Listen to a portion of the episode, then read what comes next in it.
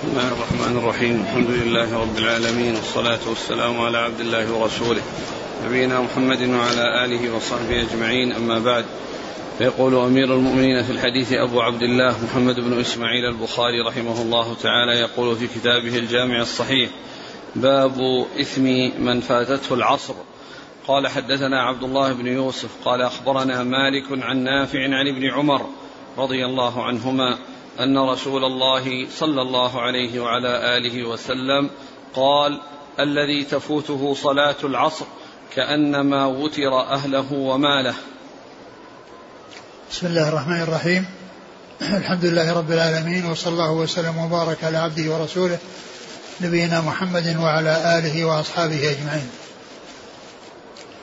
أما بعد فالإمام البخاري رحمه الله لما ذكر وقت صلاة العصر والأحاديث التي وردت في ذلك عقب ذلك بأبواب تشتمل على أحاديث فيها ترغيب وترهيب مشتملة على ترغيب وترهيب ترغيب في فضلها وترهيب من تفويتها ومن تركها. فقال باب باب من فاتته صلاة العصر. والمقصود بفوات العصر كونه كونه خرج وقتها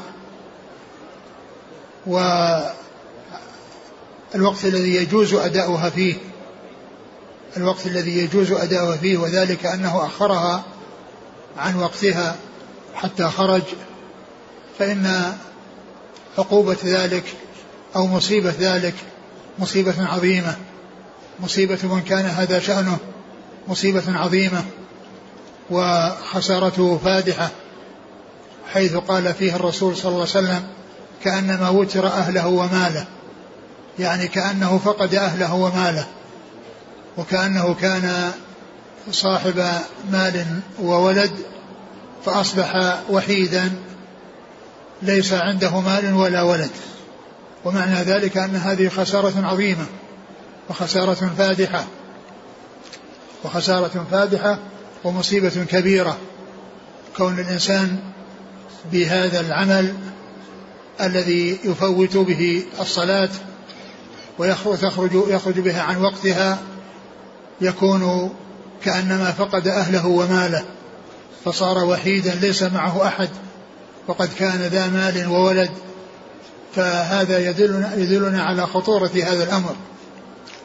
والمقصود من ذلك كما عرفنا من أخرجها عن وقتها وفوتها عن وقتها بحيث آه، خرج وقتها وهو لم يؤدها. فإن هذا هذا يترتب عليه هذا الخطر العظيم الذي أوضحه الرسول الكريم صلى الله عليه وسلم بهذا التمثيل العظيم الذي هو آه، واضح للعيان وواضح لكل إنسان أن من فقد أهله وماله وأصبح وحيدا فإن هذه خسارة عظيمة ومصيبة كبيرة. وعلى الإنسان أن يحرص على الصلوات الخمس ولا سيما صلاة العصر التي ورد في فضلها أحاديث والتي ورد في التحذير من التقصير فيها أحاديث قال عليه الصلاة والسلام من فاتته صلاة العصر فكأنما وتر أهله وماله.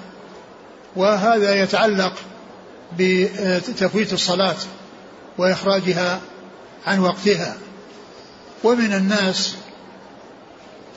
ومن الناس من يكون حريصا عليها وعلى الإتيان بها ولكنه قد يحصل له نوم أو يحصل له يعني شيء يعني آه، تفوت عليه تلك الصلاة حتى بالنسبة للجماعة حتى بالنسبة للجماعة لأن من الناس من يعتبر أن فوات صلاة الجماعة عليه بسبب نوم أو يعني شيء شغله يعتبر ذلك خسارة ومصيبة كبيرة ومصيبة فاتحة وأذكر من الأمثلة التي آه، تدل على عناية من وفقه الله عز وجل بالصلاة الجماعة والاهتمام بها ومن باب أولى المحافظة عليها وعدم تفويتها وإخراجها عن وقتها.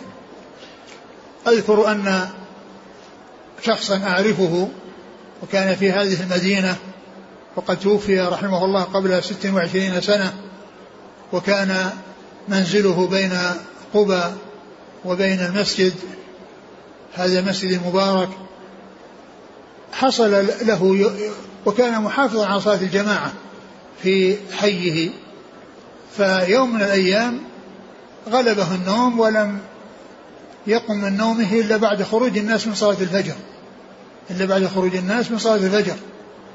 فتألم كثيرا وتأثر كثيرا ورأى أنه حصل له مصيبة كبيرة. فما كان منه إلا أن أتى إلى هذا المسجد يمشي على رجليه وجلس فيه إلى بعد الظهر أو إلى بعد العشاء. كل ذلك من أجل يعني هذا الذي حصل منه في كونه آه، آه، تأخر عن صلاة الفجر بسبب نومه. تأخر عن صلاة الفجر بسبب نومه جاء إلى المسجد هذا المسجد وقد ندم وتأثر تأثرا بالغا ورجى أن يكون في هذا تعويضا أو جبرا لذلك النقص الذي حصل له مع أنه معذور في كونه آه، نائما ولم يكن آه، منشغلا أو متشاغلا عن الصلاة أو آه، عاملا أعمالا تؤخره عن الصلاة ولكن هذا فضل الله يؤتيه من يشاء. وأذكر أيضا أن رجلا فاضلا لا يزال على قيد الحياة كان له ولد واحد ويعبر عنه بقوله وحيدي كان يقول في وقت كان كانت العمارات ليس فيها الرافعات التي ترفع الاسمنت وترفع المعدات. التي يحتاج إليها في البناء وإنما كانوا ينقلون الطوب والأكياس الإسمنت على على ظهورهم إلى الدور الخامس أو السادس أو السابع أو العاشر كل ذلك على ظهور الرجال فكان يقول إنني أحب أن يكون وحيدي معيشته على هذا النحو الذي يحصل لبعض الناس وهي وهي معيشة لا تحصل إلا بكلفة ومشقة فأحب أن يكون وحيدي يعني يكون يعني الرزق يأتيه بهذه الطريقة ولكنه إذا سمع حي على الصلاة حي على الفلاح ترك هذا العمل وجاء إلى المسجد وجاء إلى المسجد. فإذا صلاة الصلاة من حيث هي شأنها عظيم والتقصير فيها خطر كبير. وصلاة الجماعة كذلك أيضا هي المحافظة عليها من أهم المهمات وهي التي يتميز بها المنافق من غير المنافق لأن من علامات المنافقين التخلف عن صلاة الجماعة. وقد جاء عن ابن عمر رضي الله تعالى عنهما أنه قال كنا إذا فقدنا الرجل في صلاة العشاء أسأنا به الظن يعني اتهمناه بالنفاق. ويقول عبد الله بن مسعود رضي الله عنه من سره أن يلقى الله غدا مؤمنا فليحافظ على هؤلاء الصلوات الخمس حيث ينادى لهن فإنهن من سنن الهدى فإن الله شرع النبي سنن الهدى شرع لنبيكم سنن الهدى وإنهن من سنن الهدى ولقد رأيتنا وما يتخلف عنها إلا منافق معلوم النفاق. ولقد رأيتنا يعني معشر الصحابة وأن هذه العلامة عند الصحابة للمنافق أنه يتخلف عن صلاة الجماعة. وقد قال الرسول الكريم عليه الصلاة والسلام عن المنافقين ولو يعلمون ما فيه من الأجر لأتوهما ولو حبوا أي العشاء والفجر. ثم قال ابن مسعود رضي الله عنه ولقد كان الرجل يؤتى به يهادى بين رجلين حتى يقام في الصف يعني انه ما يستطيع أن يمشي ولكنه يحرص على أن يأتي للمسجد يهادى بين رجلين مع أنه لو بقي في بيته فإنه يحصل الأجر الذي كان آه، له قبل أن يحصل له ذلك المرض الذي يمنعه لقوله صلى الله عليه وسلم في الحديث الذي رواه البخاري في صحيحه عن النبي صلى الله عليه وسلم قال إذا مرض العبد أو سافر كتب له ما كان يعمل وهو صحيح مقيم. إذا مرض العبد أو سافر كتب له ما كان يعمل وهو صحيح مقيم. نعم.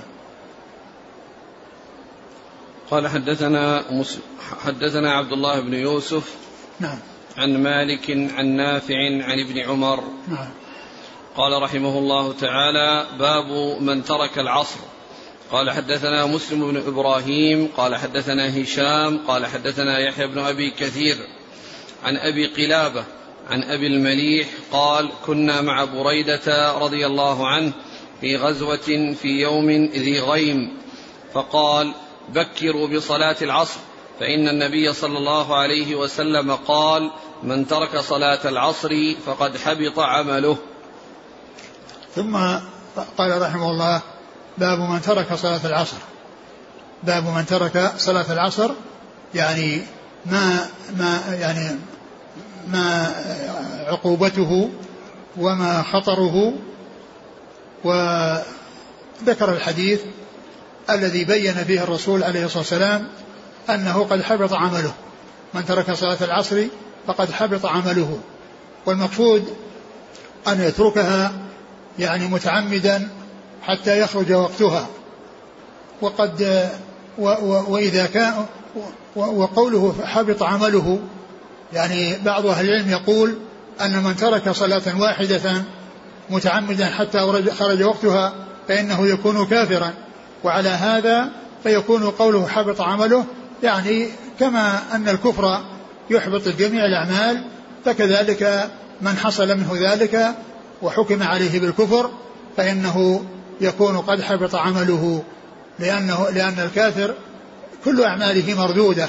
كما قال الله عز وجل وقدمنا إلى ما عملوا من عمل فجعلناه هباء منثورا.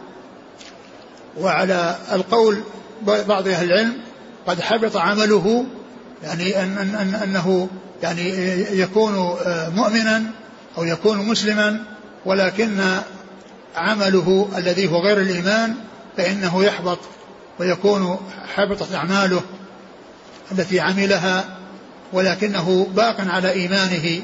هذا هو الذي يقوله من يقول بعدم تكفير الصلاة كفر تارك الصلاة يعني متعمدا. ولا شك أن أن مصيبته عظيمة. و ولو كان على قول من قال من أهل العلم أنه لا يكفر إلا أن كونه يحبط عمله ويخسر هذه الخسارة الفادحة فتكون أعماله لا قيمة لها ولا عبرة بها. لا شك أن هذا مصيبة كبيرة ومصيبة عظيمة ومن أجل المصائب ومن أكبر المصائب كل إنسان يعمل أعمالا ثم تفوته بهذه بترك هذه الصلاة. ثم إن هذا الحكم يكون لجميع الصلاة. يعني من ترك الصلاة متعمدا حتى يخرج وقتها فإن الحكم في ذلك واحد لكن صلاة العصر ورد في فضلها أحاديث وعلى تميزها على غيرها أحاديث وقد جاء في القرآن الكريم الأمر بالمحافظة على الصلوات والصلاة الوسطى قال الله عز وجل حافظ على الصلوات والصلاة الوسطى وقد فسرت الصلاة الوسطى بأنها العصر كما ثبت بذلك الحديث عن رسول الله صلى الله عليه وسلم. نعم. قال حدثنا مسلم بن إبراهيم الفراهيدي عن هشام الدستوائي عن يحيى بن أبي كثير اليمامي عن أبي قلابة عبد الله بن زيد الجرمي عن أبي المليح وهو مسامح بن عمير. أبو المليح. أبو المليح هو عامر بن أسامة. عامر بن أسامة نعم. عن بريدة. بريدة بن الحصيب الأسلمي رضي الله عنه. قال قال, قال كان في يوم غيم قال كان في يوم ذي غيم. في يوم ذي غيم. فقال بكروا بصلاة العصر. فإن من ترك فإن فإن الرسول صلى الله عليه وسلم قال من ترك صلاة العصر حبط عمله. قوله كان في في يوم غيم يعني أن أن الشمس غير موجودة ومعلوم أن أن الناس يستدلون على الأوقات بالشمس بزوالها وبكونه يعني يمضي آه، ظل يكون ظل الشيء مثله ويبدأ صلاة العصر حتى يكون ظل الشيء مثله إلى غروب الشمس الذي هو الوقت الاضطراري. فقال بكروا بصلاة العصر.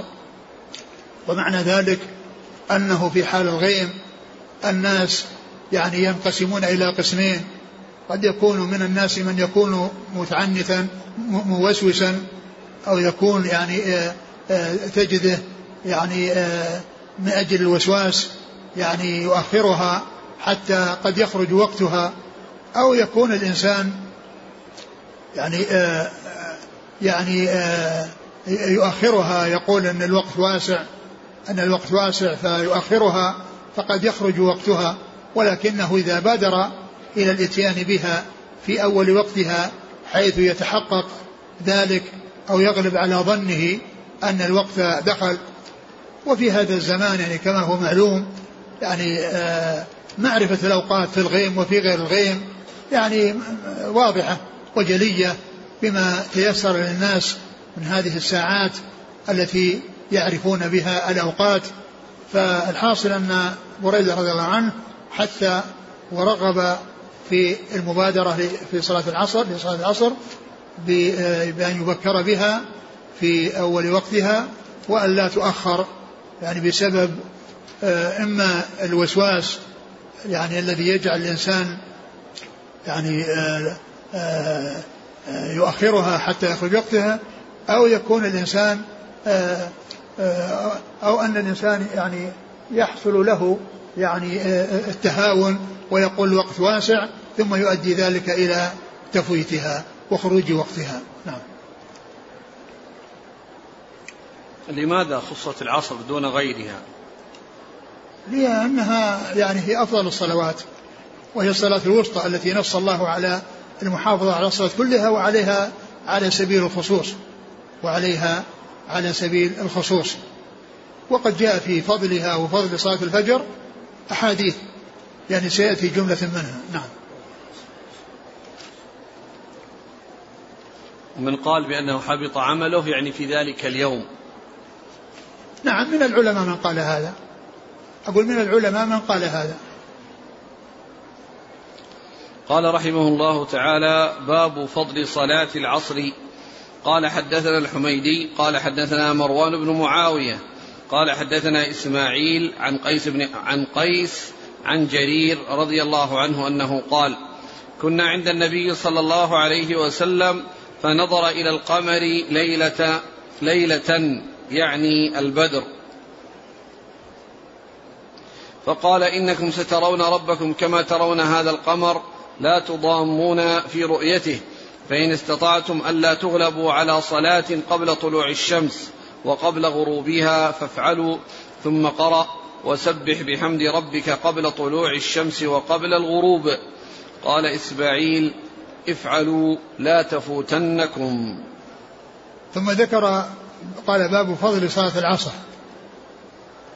فضل صلاة العصر وأورد يعني فيه يعني بعض الأحاديث وقبل ذلك القرآن حيث قال الله عز وجل حافظ على الصلوات على الصلوات والصلاة الوسطى وجاء في الصحيح أنها العصر وهو وقد في وفيها أقوال كثيرة ولكن أرجحها وأصحها أنها صلاة العصر. ذكر هذا الحديث أن النبي عليه الصلاة والسلام قال نظر صلى الله عليه وسلم إلى القمر. نظر إلى القمر ليلة البدر. نظر نظر إلى القمر ليلة البدر. وليالي الإبدار هي منتصف الشهر. ليالي الإبدار الثالث عشر والرابع عشر والخامس عشر. ويقال لها الليالي البيض. وذلك لظهور القمر فيها واكتمال نوره واكتمال إضاءته. ف فنظر إليه عليه الصلاة والسلام في يعني في هذه الليالي التي يكون اكتمل فيها ضوءه واكتمل فيها يعني آه، نوره فقال إنكم سترون ربكم كما ترون القمر ليلة البدر ليس دونه سحاب. لا تضامون في رؤيته أو لا تضامون في رؤيته. يعني لا تضامون في بعض الروايات. يعني لا يحصل لأحدكم ضيم يعني في الرؤية بل هي واضحة جلية لكل إنسان. لكل إنسان آه، أكرمه الله برؤيته. والرواية الثانية لا تضامون. يعني لا يزدحم بعضكم ببعض حتى تروه. بل كل واحد منكم يراه بدون مزاحمة لأن القمر يعني كما هو معلوم فوق الناس وكل يراه بدون مزاحمة. فكذلك الله عز وجل يرونه من فوقهم بدون أن يكون هناك تضام وتزاحم على رؤيته من أجل آه، أن يحصل على الرؤية فإن الرؤية تحصل لكل من وفقه الله عز وجل لأن يراه بدون بدون تضام وتزاحم وبدون ضيم يحصل لأحد منهم. ثم إن الرسول عليه الصلاة والسلام أرشد إلى بعض الأسباب أو من أهم الأسباب التي بها تحصل رؤية الله عز وجل. قال عليه الصلاة والسلام فإن فإن استطعتم ألا تغلبوا على صلاة قبل طلوع الشمس وقبل غروبها فافعلوا. فإن استطعتم ألا تغلبوا على صلاة قبل طلوع الشمس وقبل غروبها فافعلوا. التي قبل غروب الشمس هي العصر والتي قبل طلوع الشمس هي الفجر وهما الصلاة صلاتان في طرفي النهار. الفجر في الطرف الأول الذي هو طرف الغداة والعصر في الطرف الثاني الذي هو طرف العشي. ف فهما صلاتان صلاتان آه، في أول النهار وآخره وشأنهما عظيم وبين عليه الصلاة والسلام أن المحافظة عليهما وعلى العناية بهما وكذلك بقية الصلوات أن هذه من أسباب رؤية الله عز وجل في الدار الآخرة لأن رؤية الله عز وجل أكمل نعيم يكون لأهل الجنة وأفضل العبادات الصلوات وأفضل الصلوات الخمس الفجر والعصر كما جاءت بذلك الأحاديث الخاصة في بيان فضلهما. وقوله ألا تغلبوا يعني لا يحصل أي شيء عوائق أو يعني أشياء تحول بينكم وبينها بل تجتهدون في أدائهما والمحافظة عليهما يعني فيما يتعلق بأدائهما في أوقاتهما وبالنسبة للرجال في الإتيان بهما في المساجد مع الجماعة فإن ذلك من أسباب آه، آه، حصول هذا الثواب العظيم لأن رؤية الله أكمل نعيم يكون لها الجنة والصلوات الخمس أفضل العبادات و وهي الحد الفاصل بين الإسلام بين الإسلام والكفر وهي التي آه، تكون تنهى عن الفحشاء والمنكر وهي عمود الإسلام فإن المحافظة عليها وهي من أهم وهي أفضل وهي أعظم أركان الإسلام بعد الشهادتين جزاؤها وثوابها أن يحصل دخول الجنة. ويحصل أكمل نعيم يكون في الجنة وهو رؤية الله سبحانه وتعالى.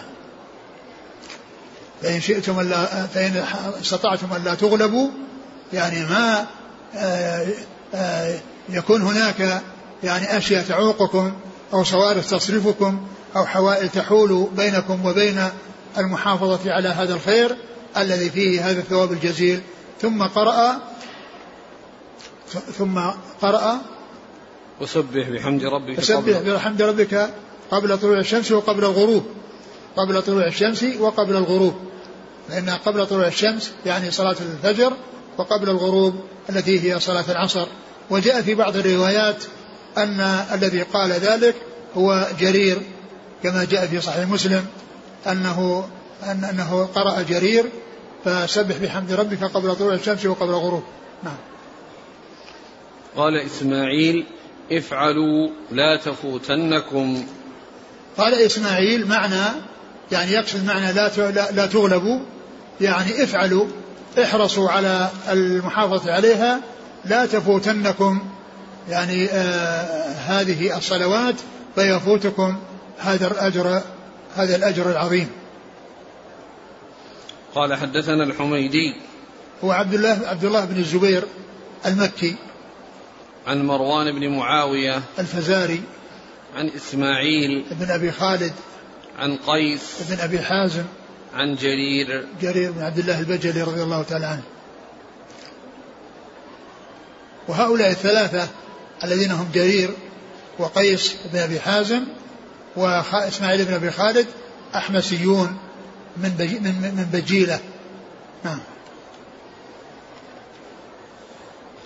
قال حدثنا عبد الله بن يوسف قال حدثنا مالك عن أبي الزناد عن الأعرج عن أبي هريرة رضي الله عنه أن رسول الله صلى الله عليه وعلى آله وسلم قال يتعاقبون فيكم ملائكة بالليل وملائكة بالنهار ويجتمعون في صلاة الفجر وصلاة العصر ثم يعرج الذين باتوا فيكم فيسالهم وهو أعلم بهم كيف تركتم عبادي؟ فيقولون تركناهم وهم يصلون وأتيناهم وهم يصلون. ثم ذكر هذا الحديث عن النبي صلى الله عليه وسلم وقال يتعاقبون فيكم ملائكة بالليل وملائكة بالنهار ويجتمعون في صلاة العصر صلاة الفجر وصلاة العصر. يعني أنهم يلتقون الذين جاءوا والذين انتهوا يلتقون عند هاتين الصلاتين يلتقون عند هاتين الصلاتين. ينزل أناس ويصعد ينزل ملائكة ويصعد ملائكة. ويكون هذا التلاقي عند النزول والصعود إنما هو في هاتين الصلاتين. ويسألهم الله عز وجل وهو أعلم بهم كيف تركتم عبادي؟ قالوا تركناهم يعني يقوله للذين يصعدون ويأتون وهو, وهو سبحانه وتعالى أعلم وهو عالم بكل شيء. قالوا تركناهم وهم يصلون وأتيناهم وهم يصلون. أتيناهم وهم يصلون وتركناهم وتركناهم وهم يصلون. وهذا يدل على فضل هاتين الصلاتين اللتين يحصل التعاقب تعاقب الملائكة فيهما نزولا وصعودا. قوله يتعاقبون فيكم ملائكة هذه الواو هي يعني واو الفاعل وقد جاء يعني الضمير مع الاسم الظاهر وهذا في في بعض اللغات وهي لغة يعني جاء بها القرآن وجاء بها السنة كما في هذا الحديث والقرآن جاء فيها بقوله وأسروا النجوى الذين ظلموا وأسروا النجوى الذين ظلموا. فإن فيها ذكر الفاعل يعني ضميرا وظاهرا يعني ضميرا وظاهرا و وهي لغة يعني من لغة من لغات العرب ومشهورة بيسمونها لغة أكلون البراغيث وبعض العلماء يسميها لغة يتعاقبون فيكم ملائكة. نعم. يتعاقب فيكم ملائكة بالليل والنهار ويجتمعون في صلاة الفجر وصلاة العصر ثم يعرج الذين باتوا فيكم فيسألهم وهو أعلم بهم. كيف تركتم عبادي؟ فيقولون تركناهم وهم يصلون وأتيناهم وهم يصلون. كل ما يصلي العصر والفجر تقول الملائكة عنه؟ هذا فا يعني أقول هذا فاته هذا الخير العظيم. يعني آه، ترك وهو لا يصلي. يعني ما ما كان من الذين يصلون. قال حدثنا عبد الله بن يوسف عن مالك عن أبي الزناد عن أبي الزناد عبد الله بن ذكوان عبد الله بن ذكوان المدني وأبو الزناد لقب وكنيته أبو عبد الرحمن. عن الأعرج عن أبي هريرة. والأعرج هو عبد الرحمن بن هرمز مشهور بلقبه الأعرج. قال رحمه الله تعالى باب من أدرك ركعة من العصر قبل الغروب. قال وفي, وفي حديث آخر يعني يتعلق بفضل الصلاتين يعني آه، سيأتي عند البخاري فيما يتعلق بالفجر وأخرجه مسلم. يعني من صلى البردين دخل الجنة. من صلى البردين دخل الجنة وهما الفجر والعصر. ويقال لهما البردان لأنهما يعني يقعان في وقت البراد يعني في أول النهار وآخر النهار. يعني آه، آه، الشمس حدتها وضوءها في وسط النهار وتلك الصلاتين في طرف طرفي النهار فمن من من صلى البردين دخل الجنة. نعم. قال رحمه الله تعالى باب من أدرك ركعة من العصر قبل الغروب.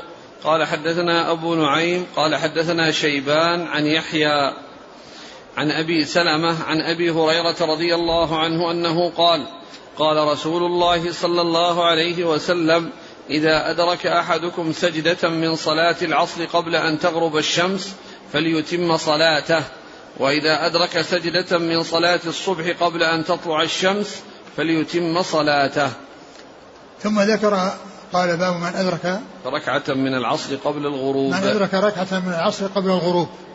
من أدرك ركعة من العصر قبل الغروب.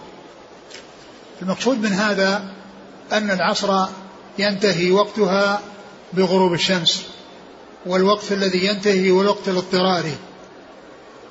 الإنسان لو يعني حصل له يعني ما يمنعه من أن يأتي بها في الوقت الاختياري بأن كان يعني غلبه نوم أو حصل له سهو أو نسيان فإن فإن أداءها في الوقت الاختياري الوقت الاضطراري هو أداء ولكنه يعني بخلاف أول الوقت الذي هو فيه الفضيلة والذي يرغب بالإتيان الصلاة فيه. وأما الوقت الاضطراري ليس للإنسان أن يوفر إليه ولكنه لو حصل أن لم يفعل الصلاة في الوقت الاختياري وأداها في الوقت الاضطراري فإن ذلك يصح. بل لو أدرك قبل الغروب مقدار ركعة من العصر ثم أدى البقية الثلاث الركعات بعد العصر فإنه يكون مدركا لصلاة العصر في وقتها. وإن كان بعضها حصل قبل الغروب الذي هو أداء فإن الصلاة كلها أداء لأن العبرة بإدراك الوقت بهذه الركعة التي أخبر بها رسول الله صلى الله عليه وسلم بأن من أدركها فإنه يتم صلاته يعني معناه أنه قد أدرك الوقت لأنه أدرك منه مقدار ركعة. وهذا يفهم ويفهم منه أن من لم يدرك ركعة أنه لا يحصل يعني هذه يعني هذه يعني يعني هذا الحكم ولكن صلاته آه، تكون قضاء. صلاته تكون قضاء لأنه خرج وقتها. خرج وقتها. وإنما إدراك مقدار ركعة هذا هو الذي يحصل به آه، إدراك وقت وقت الصلاة.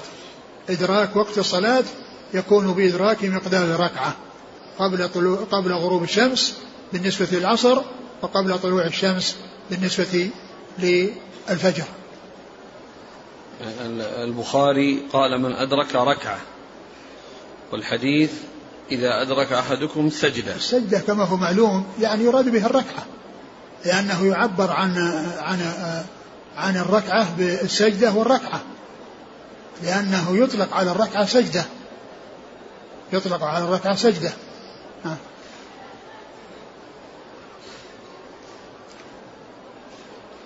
والمراد يعني أدرك ركعة كاملة بسجدتيها. نعم ولا بس الركوع؟ لا ركعة. الركعة تدرك بالركوع. الركعة إنما تدرك بالركوع. وإذا فات الركوع فاتت الركعة ولو أدرك بعض الصلاة. لا أنا قصدي الآن من, من أدرك سجدة. إذا أدرك أحدكم سجدة من الصلاة العصر قبل أن تغرب الشمس. ما يكون مدركا آه، آه، الذي آه، ركع بس وغربت الشمس. ما تم الركعة. قام وأقام الصلاة صلى ركعة ركع. وغربت الشمس. ما سجد. سجدتي الركعة الأولى.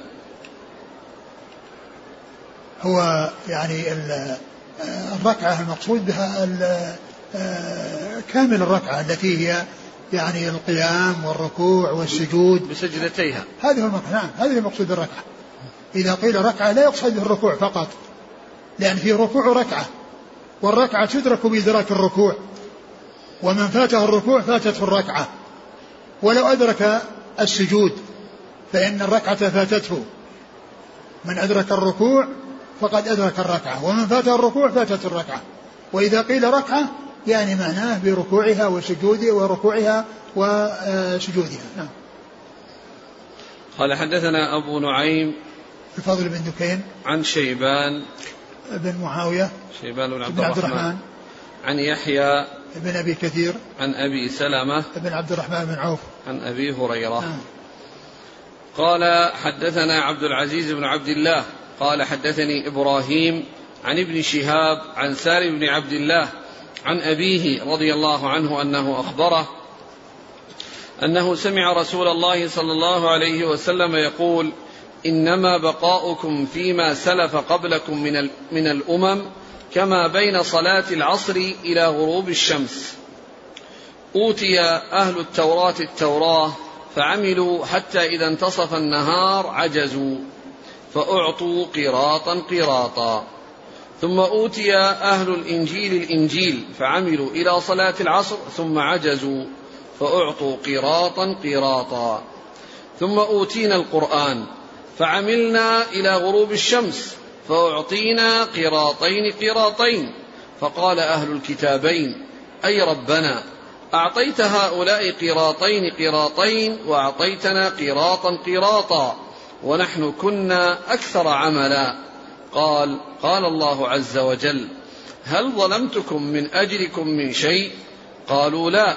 قال فهو فضلي أوتيه من أشاء. ثم ذكر حديث ابن عمر رضي الله تعالى عنهما أن أن بقاء هذه الأمة يعني في الأمم السابقة كما بين صلاة العصر إلى إلى غروب الشمس. وقد أورده البخاري رحمه الله في هذا الباب باب من أدرك ركعة من صلاة العصر قبل غروب الشمس لأن فيه يعني ذكر صلاة العصر إلى غروب الشمس. وهذا يعني معناه يشعر بأن هذا وقتها أن هذا وقت صلاة العصر.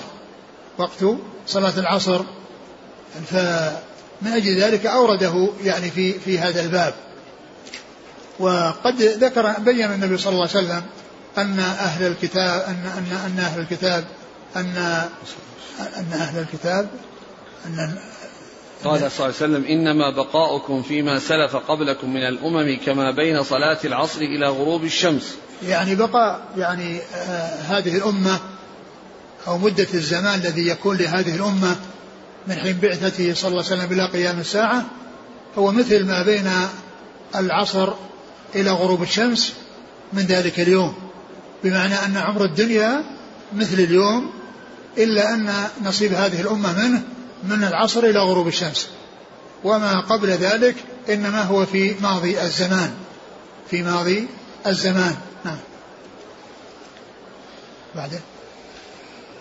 أوتي أهل التوراة التوراة فعملوا حتى إذا انتصف النهار عجزوا فأعطوا قراطا قراطا. أوتي أهل التوراة التوراة اللي هم اليهود.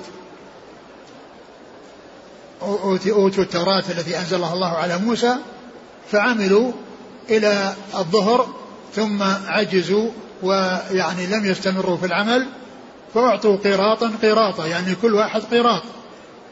وأهل وأوتي أهل الإنجيل الإنجيل وهم النصارى يعني فعملوا حتى جاء العصر فعجزوا فأعطوا قيراطا قيراطا.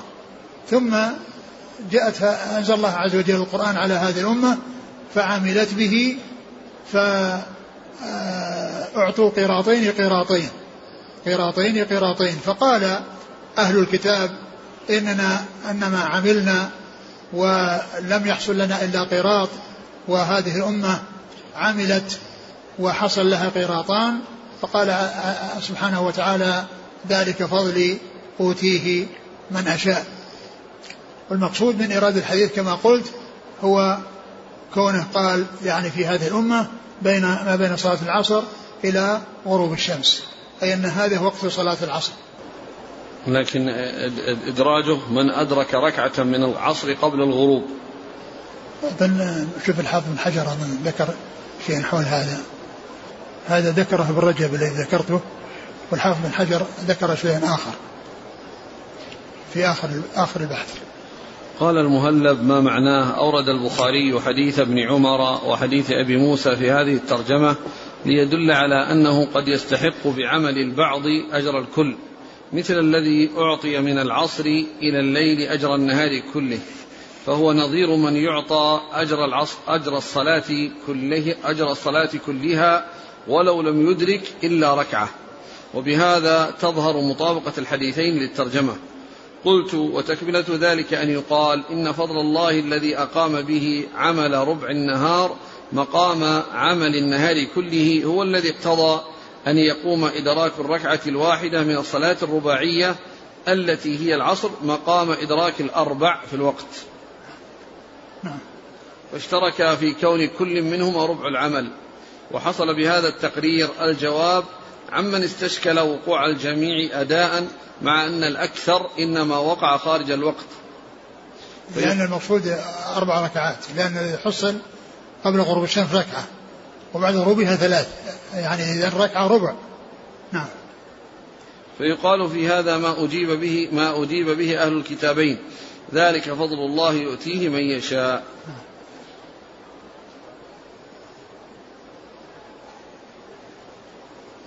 قال حدثنا عبد العزيز بن عبد الله نعم. عن إبراهيم. إبراهيم بن سعد. نعم. عن ابن شهاب عن سالم بن عبد الله عن أبيه. نعم. قال حدثنا أبو كريب قال حدثنا أبو أسامة عن بريد عن أبي بردة عن أبي موسى رضي الله عنه عن النبي صلى الله عليه وسلم قال مثل المسلمين واليهود والنصارى كمثل رجل استأجر قوما يعملون له عملا إلى الليل فعملوا إلى نصف النهار فقالوا لا حاجة لنا إلى أجرك. فاستأجر آخرين فقال أكملوا بقية يومكم ولكم الذي شرطت. فعملوا حتى إذا كان حين صلاة العصر قالوا لك ما عملنا. فاستأجر قوما فعملوا بقية يومهم حتى غابت الشمس واستكملوا أجر الفريقين. ثم ذكر حديث أبي موسى رضي الله تعالى عنه وهو مثل الذي قبله إلا أن الأول ذكر فيه اعطوا قراطا قراطا. وهنا يعني أنهم يعني ما أخذوا شيئا. ما أخذوا شيئا.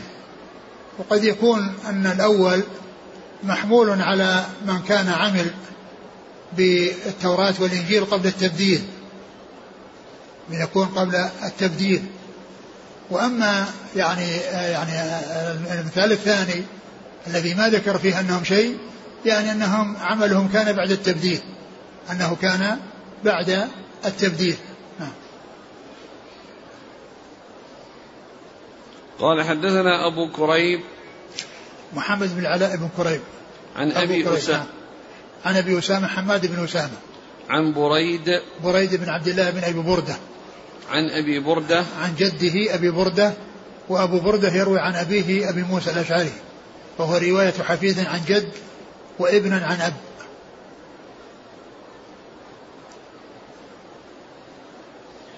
قال رحمه الله تعالى باب وقت المغرب. وقال عطاء يجمع المريض بين المغرب والعشاء.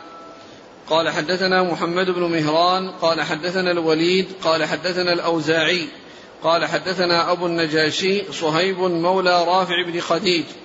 قال سمعت رافع بن خديج رضي الله عنه يقول كنا نصلي المغرب مع النبي صلى الله عليه وسلم فينصرف أحدنا وإنه ليبصر مواقع نبله. ثم ذكر باب وقت صلاة المغرب وذكر قال جابر. قال عطاء. قال عطاء. يجمع المريض بين المغرب والعشاء. قال عطاء يجمع المريض بين المغرب والعشاء. والمقصود من ذلك يعني بيان سعة وقت المغرب.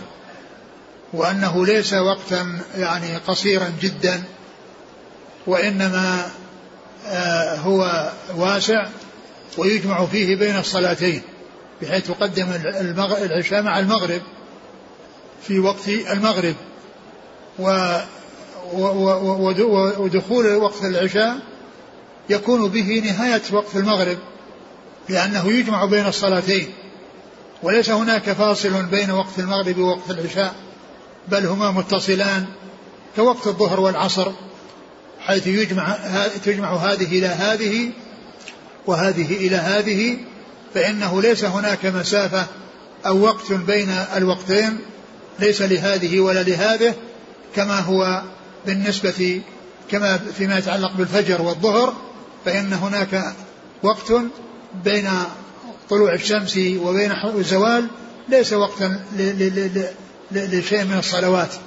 ليس وقتا للفجر وليس وقتا للظهر وإنما هو وقت ليس وقتا لشيء من الصلوات. فكذلك بالنسبة للمغرب والعشاء ليس هناك وقت بينهما كالوقت الذي يكون بين الظهر والفجر وإنما الوقتين متصلان كما أن العصر والظهر الوقتين متصلان وإذا خرج وقت هذه دخل وقت هذه ولهذا يجمع بعضهما إلى بعض ولهذا يجمع بعضهما إلى بعض.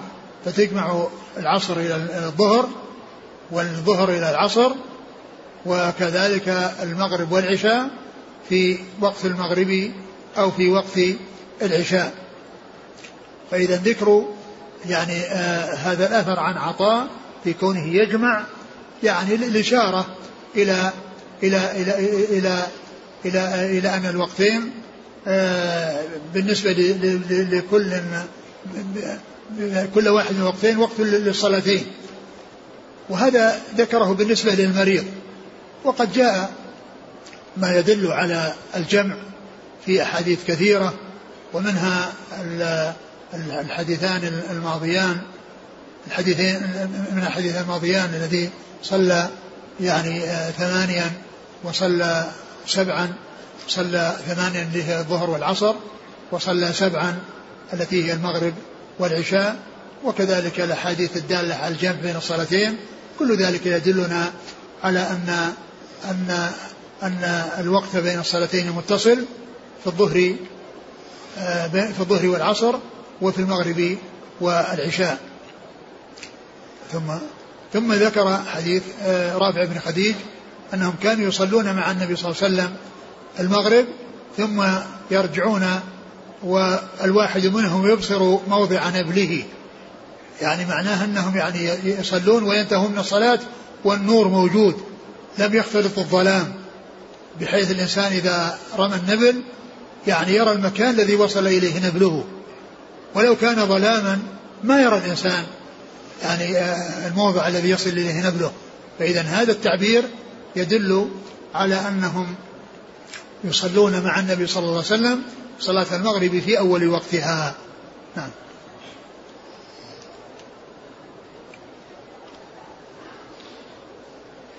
قال حدثنا محمد بن مهران نعم. عن الوليد بن مسلم.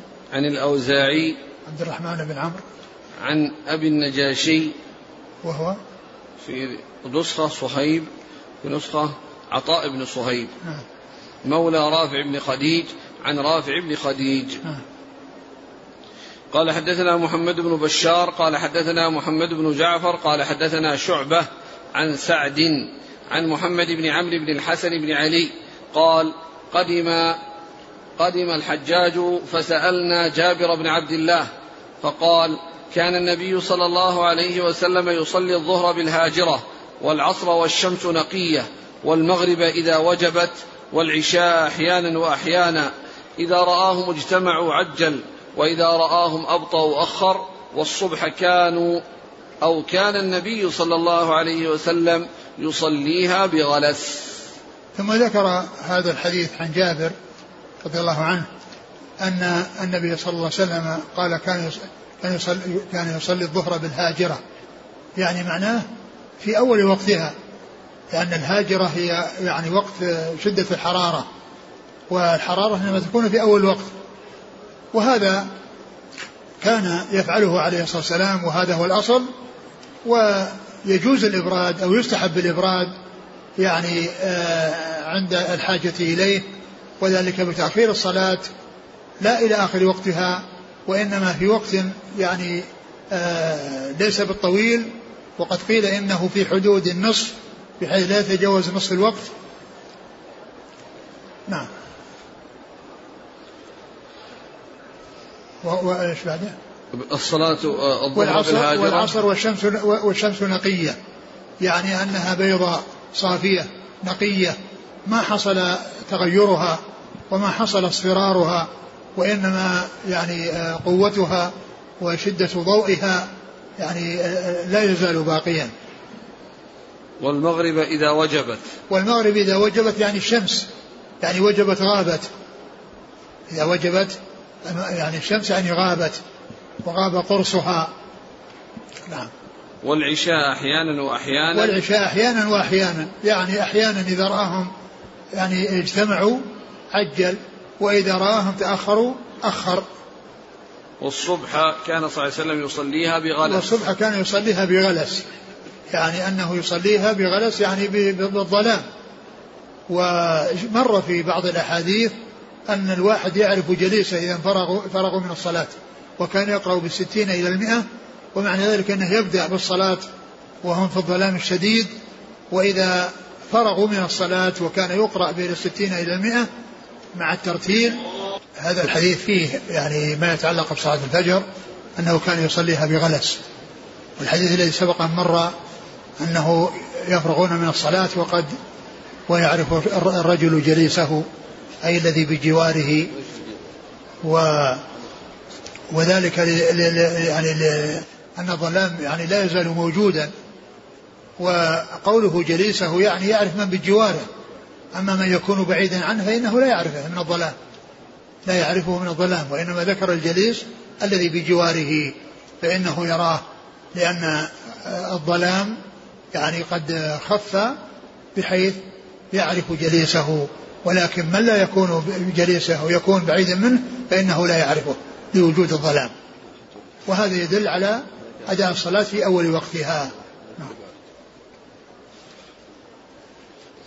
قال حدثنا محمد بن بشار الملقب بن دار. عن محمد بن جعفر الملقب غندر. عن شعبة عن سعد.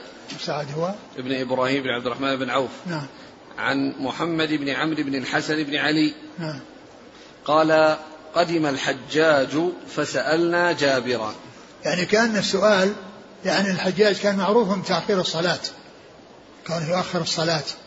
فسألوا جابرا فأخبرهم بالحديث عن رسول الله. صلى الله عليه وسلم بالنسبة للصلوات الخمس.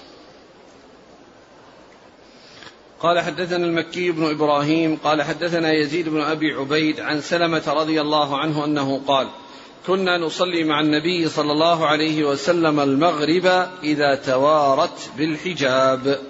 ثم ذكر حديث سلمة بن الأكوع رضي الله عنه أنهم كانوا يصلون مع النبي صلى الله عليه وسلم إذا توارت بالحجاب يعني توارت الشمس بالحجاب بمعنى أنها يعني اختفت في الأرض فصار ذهب ذهبت الشمس ولم يبقى منها شيء يعني يشاهد وهذا فيما إذا كان في, الأراضي المستوية. أما إذا كانت اختفت في جبل فإن ذلك لا يعني أنها يعني أن أنها اختفت. كانت تختفي في جبل بينهم وبين الناس فإن فإن توريها بالحجاب بحيث يعني ما يكون هناك جبل شاهق يعني تختفي به. نعم. وهذا الحديث من ثلاثيات البخاري والحديث الرابع من الثلاثيات التي بين البخاري وبين رسول الله صلى الله عليه وسلم فيها ثلاثة أشخاص المكي بن إبراهيم عن يزيد بن أبي عبيد عن سلمة بن الأكوع وقد, وقد سبق أن عرفنا أن الثلاثيات ستة عشر حديثا بدون تكرار واثنان وعشرون حديثا بالتكرار نعم. قال حدثنا آدم قال حدثنا شعبة قال حدثنا عمرو بن دينار قال سمعت جابر بن زيد عن ابن عباس رضي الله عنهما أنه قال صلى النبي صلى الله عليه وعلى آله وسلم سبعا جميعا وثمانيا جميعا ثم ذكر حديث ابن عباس الذي سبق أن مر في صلاة الظهر وأن الرسول عليه الصلاة والسلام صلى ثمانيا جميعا وسبعا جميعا يعني في الحضر يعني ثمانية يعني الظهر والعصر جمع بينهما وسبعا المغرب والعشاء يعني جمع بينهما. وقوله هنا يعني سبعا أورد الحديث الذي في المغرب يدل على سعة وقت المغرب. يدل على سعة وقت المغرب. مثل ما ذكر الأثر في الأول عن عن عطاء قال يجمع المريض بين المغرب والعشاء يعني لاتساع الوقت. وكذلك هنا الحديث الذي أورده يدل على ذلك.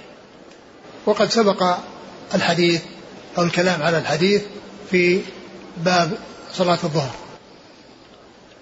قال حدثنا آدم ابن أبي إياس. عن شعبة عن عمرو بن دينار نعم. عن جابر بن زيد نعم. عن ابن عباس. نعم. باب من كره أن يقال للمغرب العشاء. نعم. قال رحمه الله تعالى حدثنا أبو معمر هو عبد الله بن عمرو. قال حدثنا عبد الوارث عن الحسين. قال حدثنا عبد الله بن بريدة. قال حدثني عبد الله المزني أن النبي صلى الله عليه وسلم قال لا تغلبنكم الأعراب على اسم صلاتكم المغرب. قال الأعراب وتقول هي العشاء.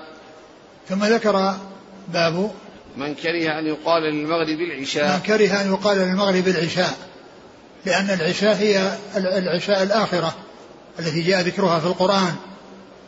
يعني حيث جاء ذكر يعني الظهر وذكر العشاء وذكر الفجر. وهي تطلق العشاء. ويقال العشاء الآخرة لأن الصلاتين يقال لها العشاءين يعني العشاءين المغرب والعشاء يقال العشاءين لكن الذي آه، جاء كراهيته أن يطلق عليها العشاء فتلتبس بالتي هذا اسمها وهي العشاء الأخيرة. وهذه اسمها المغرب لأنها متصلة أو مقترنة بالغروب. ولهذا يقال لها المغرب وهو أخص بها وأما العشاء فالأخص بها يعني هذا الاسم الذي جاء في القرآن وإذا استعملت المغرب وقيل لها العشاء التبس ذكرها بالعشاء التي هي آه، هي الأصل التي هي آه، الأخيرة من الصلاتين اللتين بعد غروب الشمس المغرب والعشاء. وإذا فالرسول صلى الله عليه وسلم قال لا تغلبنكم الأعراب يعني الذين يقولون لها العشاء الذين يقولون لها العشاء. لكن إذا قيل العشاءين ويعني فهذا صحيح ولا فيه وليس فيه التباس وليس فيه محذور. وإنما المحذور إذا أطلق عليها العشاء وترك اسمها الذي هو اسمها المناسب لها وهو المغرب. عن عبد الله بن بريدة قال حدثني عبد الله المزني نعم. أن النبي صلى الله عليه وسلم قال لا تغلبنكم الأعراب على اسم صلاتكم المغرب. تغلبنكم الأعراب يعني معناه أنكم تفعلون مثل ما تفعل الأعراب فتعبرون عنها بالعشاء بدل المغرب فيحصل الالتباس. نعم. قال الأعراب وتقول هي العشاء. نعم الأعراب هي تقول هي العشاء. لهذا قال لا تغلبنكم الأعراب على اسم صلاتكم فقال إن الأعراب يقولون هي العشاء يقولون المغرب العشاء. نعم. قال حدثنا أبو معمر هو عبد الله بن عمرو. نعم. عن عبد الوارث بن سعيد. عن الحسين ابن؟ ذكوان المعلم. نعم. عن عبد الله بن بريدة. نعم. عن عبد الله المزني. نعم. عبد الله بن مغفل. نعم. باب ذكر العشاء. والله تعالى أعلم وصلى الله وسلم وبارك على عبده ورسوله نبينا محمد وعلى آله وأصحابه أجمعين. جزاكم الله خيرا وبارك الله فيكم والهمكم الله الصواب ووفقكم للحق. نفعنا الله ما سمعنا وغفر الله لنا ولكم والمسلمين أجمعين. آمين. يقول رجل في غيبوبة أكثر من سبعة أيام. كيف يقضي ما فاته من الصلاة؟ لا يقضي لأنه يعني شبيه بالمجنون وقد رفع والمجنون لا يعني ليس عليه صلاة.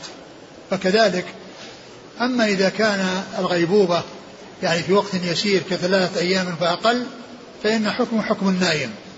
حكمه حكم النائم فإنه يقضي ما فاته. وأما ما زاد على الثلاث فإنه لا يقضيه يقول أنا شخص كنت أفرط في أداء الصلوات وبعض الصلوات لم أكن أصليها فهل يلزمني القضاء الآن؟ إذا كنت تعرف مقدار من الصلوات معينة محددة تقضيها افعل وأما إذا كنت لا تدري فتوب إلى الله عز وجل واستغفر واحرص على الإحسان في المستقبل والمحافظة على الصلاة ومن تاب تاب الله عليه. يقول أنا أعمل مصلح للجوالات وبعض الجوالات لم يأتي أصحابها لأخذها بعدما أصلحتها وهي عندي منذ سنوات فهل يجوز لي التصرف بها؟ تصدق بها عن أصحابها. أقول بعها وتصدق بها عن أصحابها. وأجرته أجرة الإصلاح يأخذها من هذه ال... نعم يأخذها. شخص يريد أن يبني عدد من المساجد ويعين كل مسجد واحد لأبيه والثاني لأمه والثالث لجده. هل الأولى أن يفرد كل مسجد لشخص منهم أو أن يشرك نفسه معهم؟ والله الفضل في ذلك واسع. يعني أن يعني جعل جعلها لهم جميعا وأجرها وثوابها له ولأقاربه. وإن أراد أن يجعل لكل واحد منهم ويشرك نفسه فله ذلك. وإن خص نفسه بشيء له ذلك.